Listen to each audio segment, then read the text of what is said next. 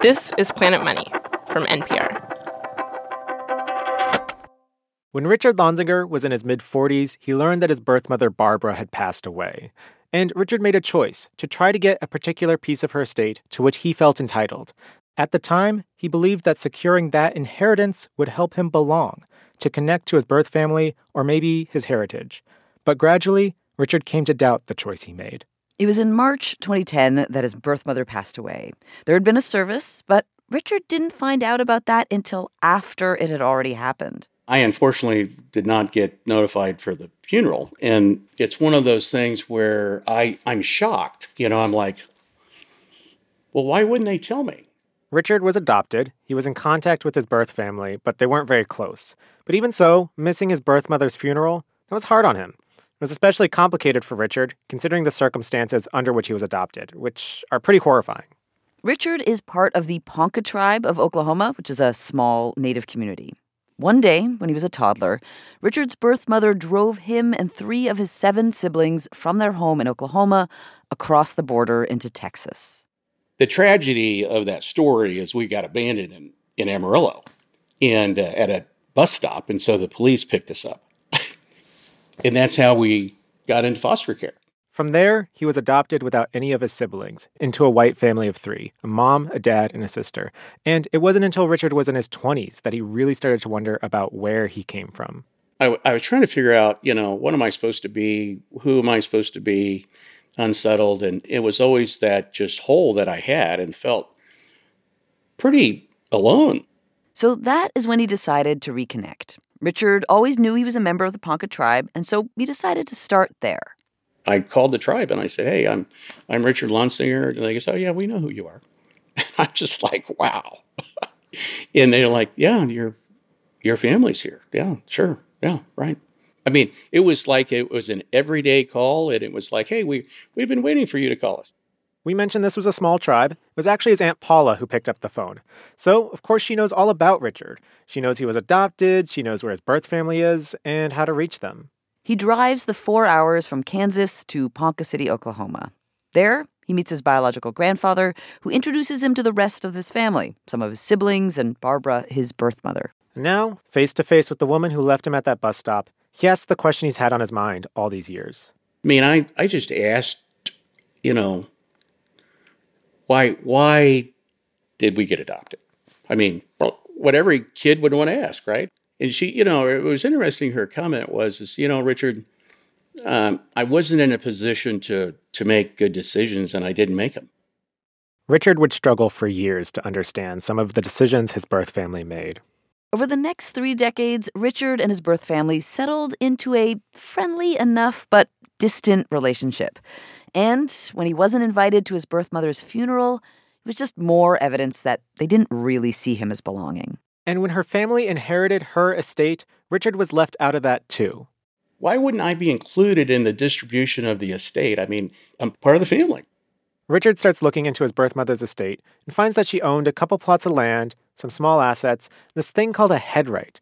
A headright which she had inherited from her late husband, a citizen of the Osage Nation. I started asking business associates and friends, um, you know, in Oklahoma about what does it mean to have an Osage headright? And they're like, well, Rick, look, that's a big deal. An Osage headright is a share of profits from oil, gas, coal, resources extracted from the Osage Nation's land. And these payments can be big thousands and even tens of thousands of dollars a year. Richard had been abandoned at a bus stop, not invited to his mother's funeral, and now he was being excluded from what he considered to be his inheritance. This is when Richard makes a decision that he still questions to this very day. He goes to the probate judge and he asks, Look, can I and my three siblings, all of the children who are abandoned at that bus stop, be treated like part of this family? He asks if they too can have a piece of their mother's estate, a fraction of her headrights. Hello and welcome to Planet Money. I'm Sam Yellowhorse Kesler. And I'm Amanda Aronczyk. In the 1920s, the Osage were some of the wealthiest people in the world.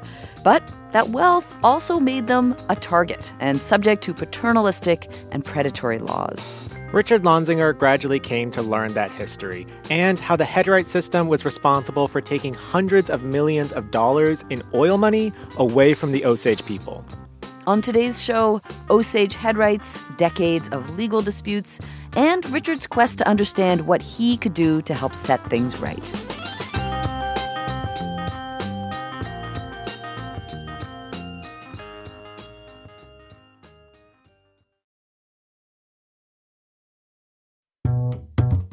It's Kenny Malone. And Alexi Horowitz Ghazi. Check out our recent bonus episode of the show where we talk about how Planet Money gets made, where we get ideas. And Kenny's secret weapon for understanding everything no. in the universe. No, no, don't tell them, Alexi. Don't tell them. I've got to. All right, well, you can hear that if and only if you are a Planet Money Plus listener. And if that's you, thank you. If it's not, it is easy to sign up and you can support NPR in the process. Details are in our episode notes.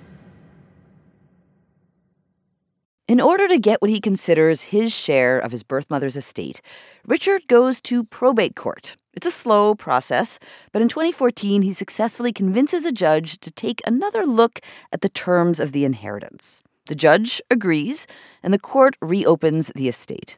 And it's decided all eight of the siblings, the ones who were abandoned at the bus stop, the ones who were not, all of them should receive an equal fraction of the head right.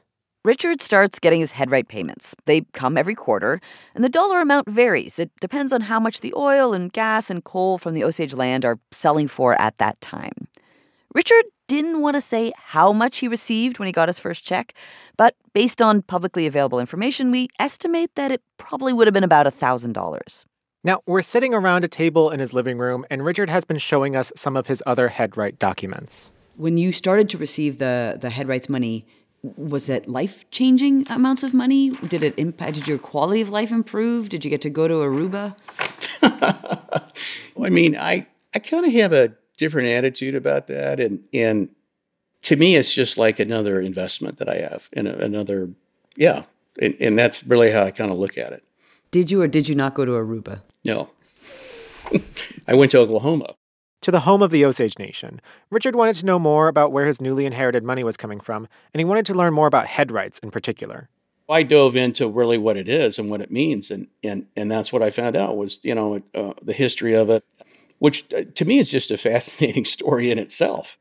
We wanted to learn more about the story ourselves, so we decided to take a trip. All right, so we just left the state of Kansas. We are now. We drove three hours from Richard's home in Lawrence to the Osage Nation in Oklahoma. Once we crossed the border, we started looking for signs of the oil industry. Uh, an oil pump. It's an not, oil pump where? Not moving. That one out there? That's an oil pump? No. Yeah, right there. That's a cow. No, no, no, no. Wait, what, Wait that? That's, that's, that's a cow. what are you pointing at? Oklahoma is littered with, yes, cows, and these pumps. The ones we saw stand around 12 feet tall. Tara Dameron has heard this sound all her life. Um, you know, growing up here in Osage County, this was a familiar sight and a familiar sound. This is the pumping of the oil derricks. So. Tara is Osage. She grew up in the Osage Nation, and her father worked in the fields pumping oil. That same oil that generates the money that goes to all the headright holders. Tara is a headright holder herself, and she's also a historian.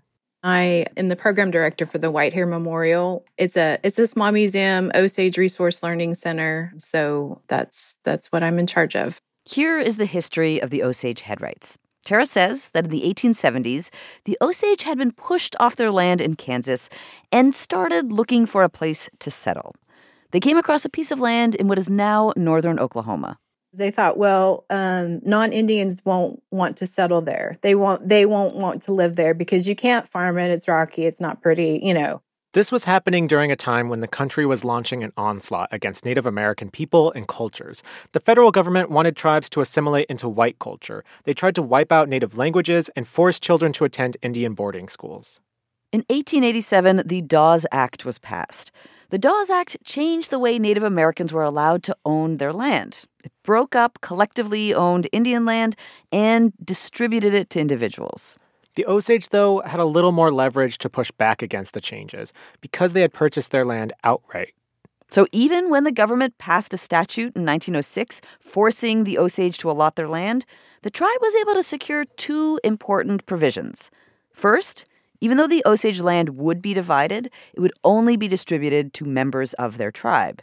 Second, the mineral rights for that land beneath the surface, those would continue to be owned collectively by the Osage. This was key because the tribe had reason to believe that there might be something valuable below that rocky landscape.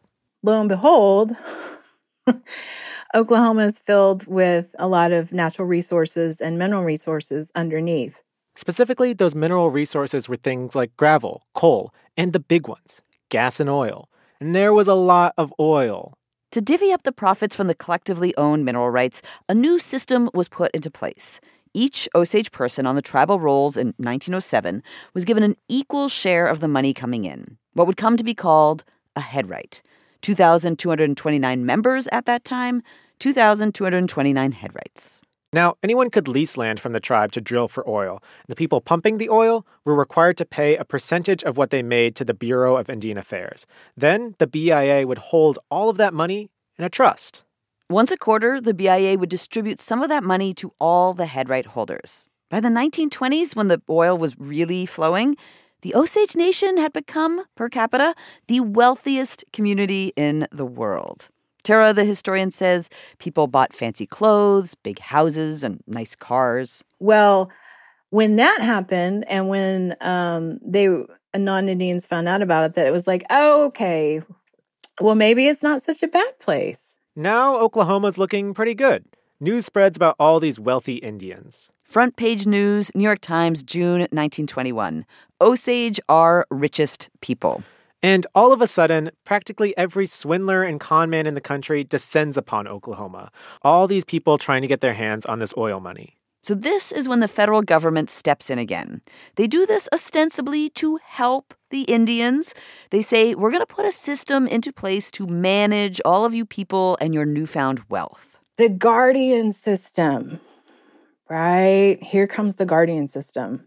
That system required Osages to essentially prove they could handle their own finances. If not, they'd be assigned a white guardian, some upstanding citizen in the area, like a lawyer or rancher, but this idea of competency would really just boil down to a single factor. So if you were a full blood, considered a full blood American Indian, you were automatically deemed incompetent. And so the more white you were, you were deemed um, competent. So let's assign you a white guardian who's supposed to handle your financial affairs. This system was filled with conflicts of interest. Guardians would pay themselves out of the money they were supposed to be protecting and then give their Indian wards a pittance in allowance. Pretty quickly, things became violent. One way white people got a hold of this money was by marrying people in the Osage tribe, sometimes by force, becoming a guardian, and then killing them for their head rights. There's a pretty famous book called Killers of the Flower Moon by David Grann about this time, known as the Osage Reign of Terror. There were poisonings, shootings, even a house exploding. There's actually a movie version of the book coming out soon, directed by Martin Scorsese. But Tara says that the killings weren't talked about much when she was growing up. Her mother did tell her one story that she'd heard from Tara's great grandmother. They would talk in Osage, and you know, but she she says that she can remember one time um, that they were talking about when the house got blown up, and she's she just talks about that how scared she was because she couldn't believe that that had happened like you know like a street and a block over from where you know she she currently lived and just thought how awful and horrible. And then she thought well that could happen to us at least 24 people were murdered for their head rights. Some estimates are much higher, but no one knows the exact number. This was a terrifying and gruesome chapter in the history of the Osage people. It also meant that over the past hundred years, many of the head rights intended to ensure the financial future of the Osage people left the tribe. There have been a number of changes over the years to the original rules governing the head rights, meant to make the system less prone to abuse. For example, at a certain point, to try to keep more of the oil proceeds within the tribe, Congress made it harder for headrights to be bought and sold. And they prohibited Osage people from leaving their headrights through inheritance to people who are not Osage. But the way the money in the trust is managed for the Osage by the federal government, that remains under dispute even today. This brings us to the present. The Osage have been fighting the U.S. government about the head rights system in the courts. In 2011, the U.S. government settled for $380 million with the Osage tribe in a case that alleged financial mismanagement of the trust. But lawyers for the headright holders say that the settlement didn't right all of the wrongs. They argue that the fund continues to be mismanaged and that there is a lack of transparency in how the money is handled. And even though the U.S. settled with the tribe, the individual headright holders still feel like their complaints were never properly addressed. So, another series of lawsuits tried to voice those concerns. Fletcher versus United States uh, Council. Thank you, Your Honor. Fletcher versus the United States. In addition to damages for years of alleged financial mismanagement, Osage headright holders asked for an accounting of the money being held in trust by the government. You know, the way the money from the Osage oil fields goes first to the Bureau of Indian Affairs and is only then paid out to the headright holders. The Osage wanted to know how the oil money was being collected and dispersed. Here's the lawyer for this case, Jason Aamodt, arguing on behalf of the Osage. Right now, the plaintiffs receive an arbitrary government check in an arbitrary amount and they've never received an accounting, nor has anyone ever received an accounting that ever gets one of these checks. The government side, they disagree. They say there's an annual report. They do provide information. The Osage Nation publishes on its website uh, and has, you know, for all the years, the amount paid per headright. The lawyers for the Osage side argue that what's missing is how the money is calculated, whether or not the money is invested well, how these millions of dollars are being managed. Now, we're going to go back to Richard Lonsinger, who we heard from at the beginning of the show. Now that Richard has his head right and he's been learning about all the history of the Reign of Terror, he also starts to learn about the system that governs the headrights. And as he reads more about the way the Bureau of Indian Affairs manages the headright money, he starts to hear an echo of the early days of the trust it's like reading a piece of history of what it used to be in in 1800s towards Native Americans. And let's you know let's get rid of them. Let's you know you get rid of them by taking their children or their asset or you know I mean it's just an, an enormity of uh, a much larger attitude. An attitude that, to Richard at least, belongs in the past. In today's times, it is so.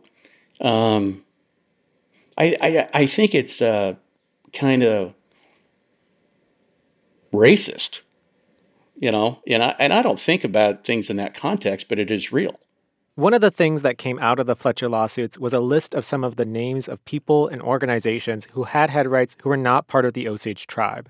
And last year, Bloomberg News reported that nearly a quarter of all head right holders are non Osage. One and seven tenths of a headright is owned by the University of Oklahoma.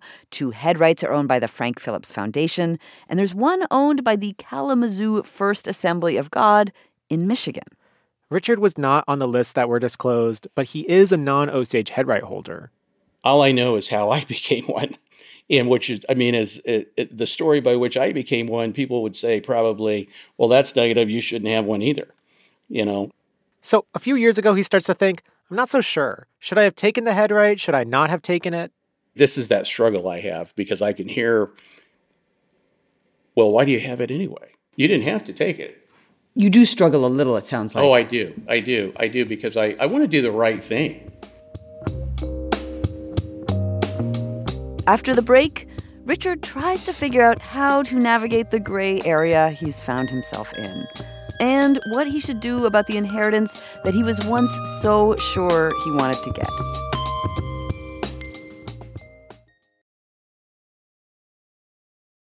Hey, it's Erika Beras. Planet Money became a record label, and now we have real vinyl records featuring our one and only artist, Ernest Jackson. So, this is your album cover. Yes, indeed. Well, that looks like me back in the 70s. Ernest gets a cut of the sales. We made a limited amount, only 500. You can bust out your record player, hang it up as art. It's a Planet Money Records record. You can order them now on n.pr slash shop Planet Money.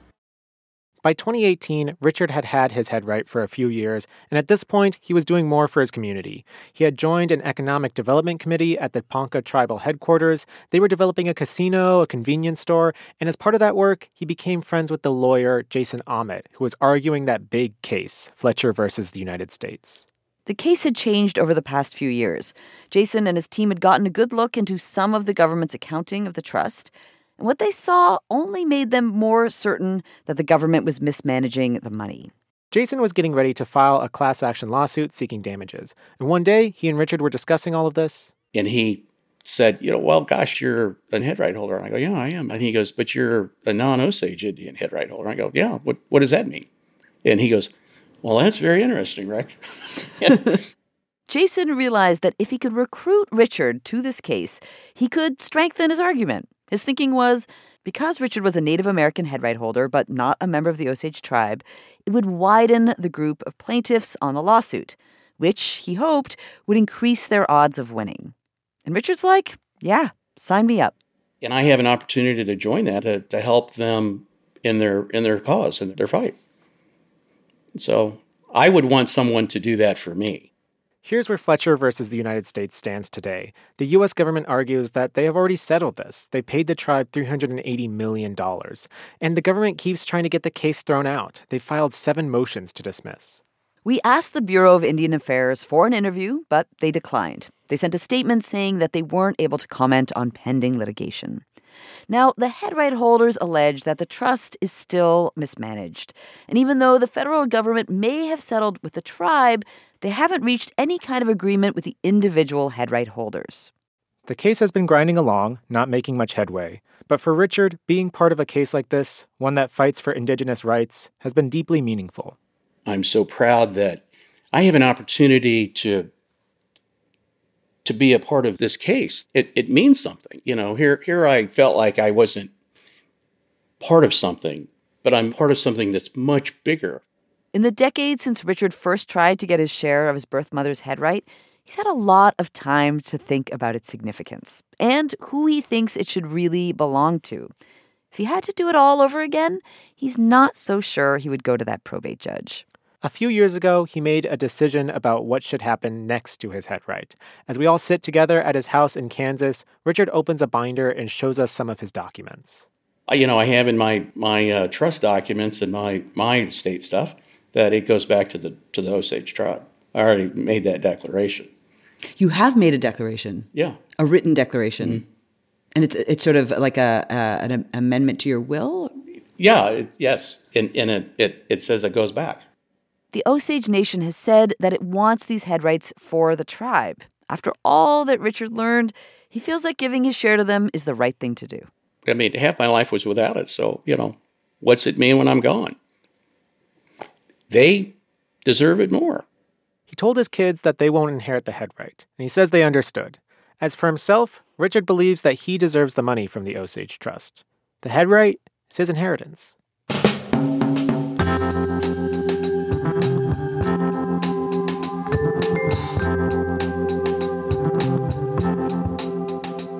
Today's episode was produced by Willa Rubin with help from Alyssa Jeong Perry and Emma Peaslee.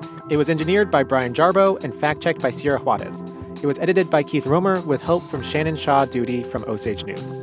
Special thanks to David Butler, Allison Herrera, Jim Gray, and Everett Waller. I'm Amanda Aronczyk. And I'm Sam Yellowhorse Kesler. This is NPR. Thanks for listening.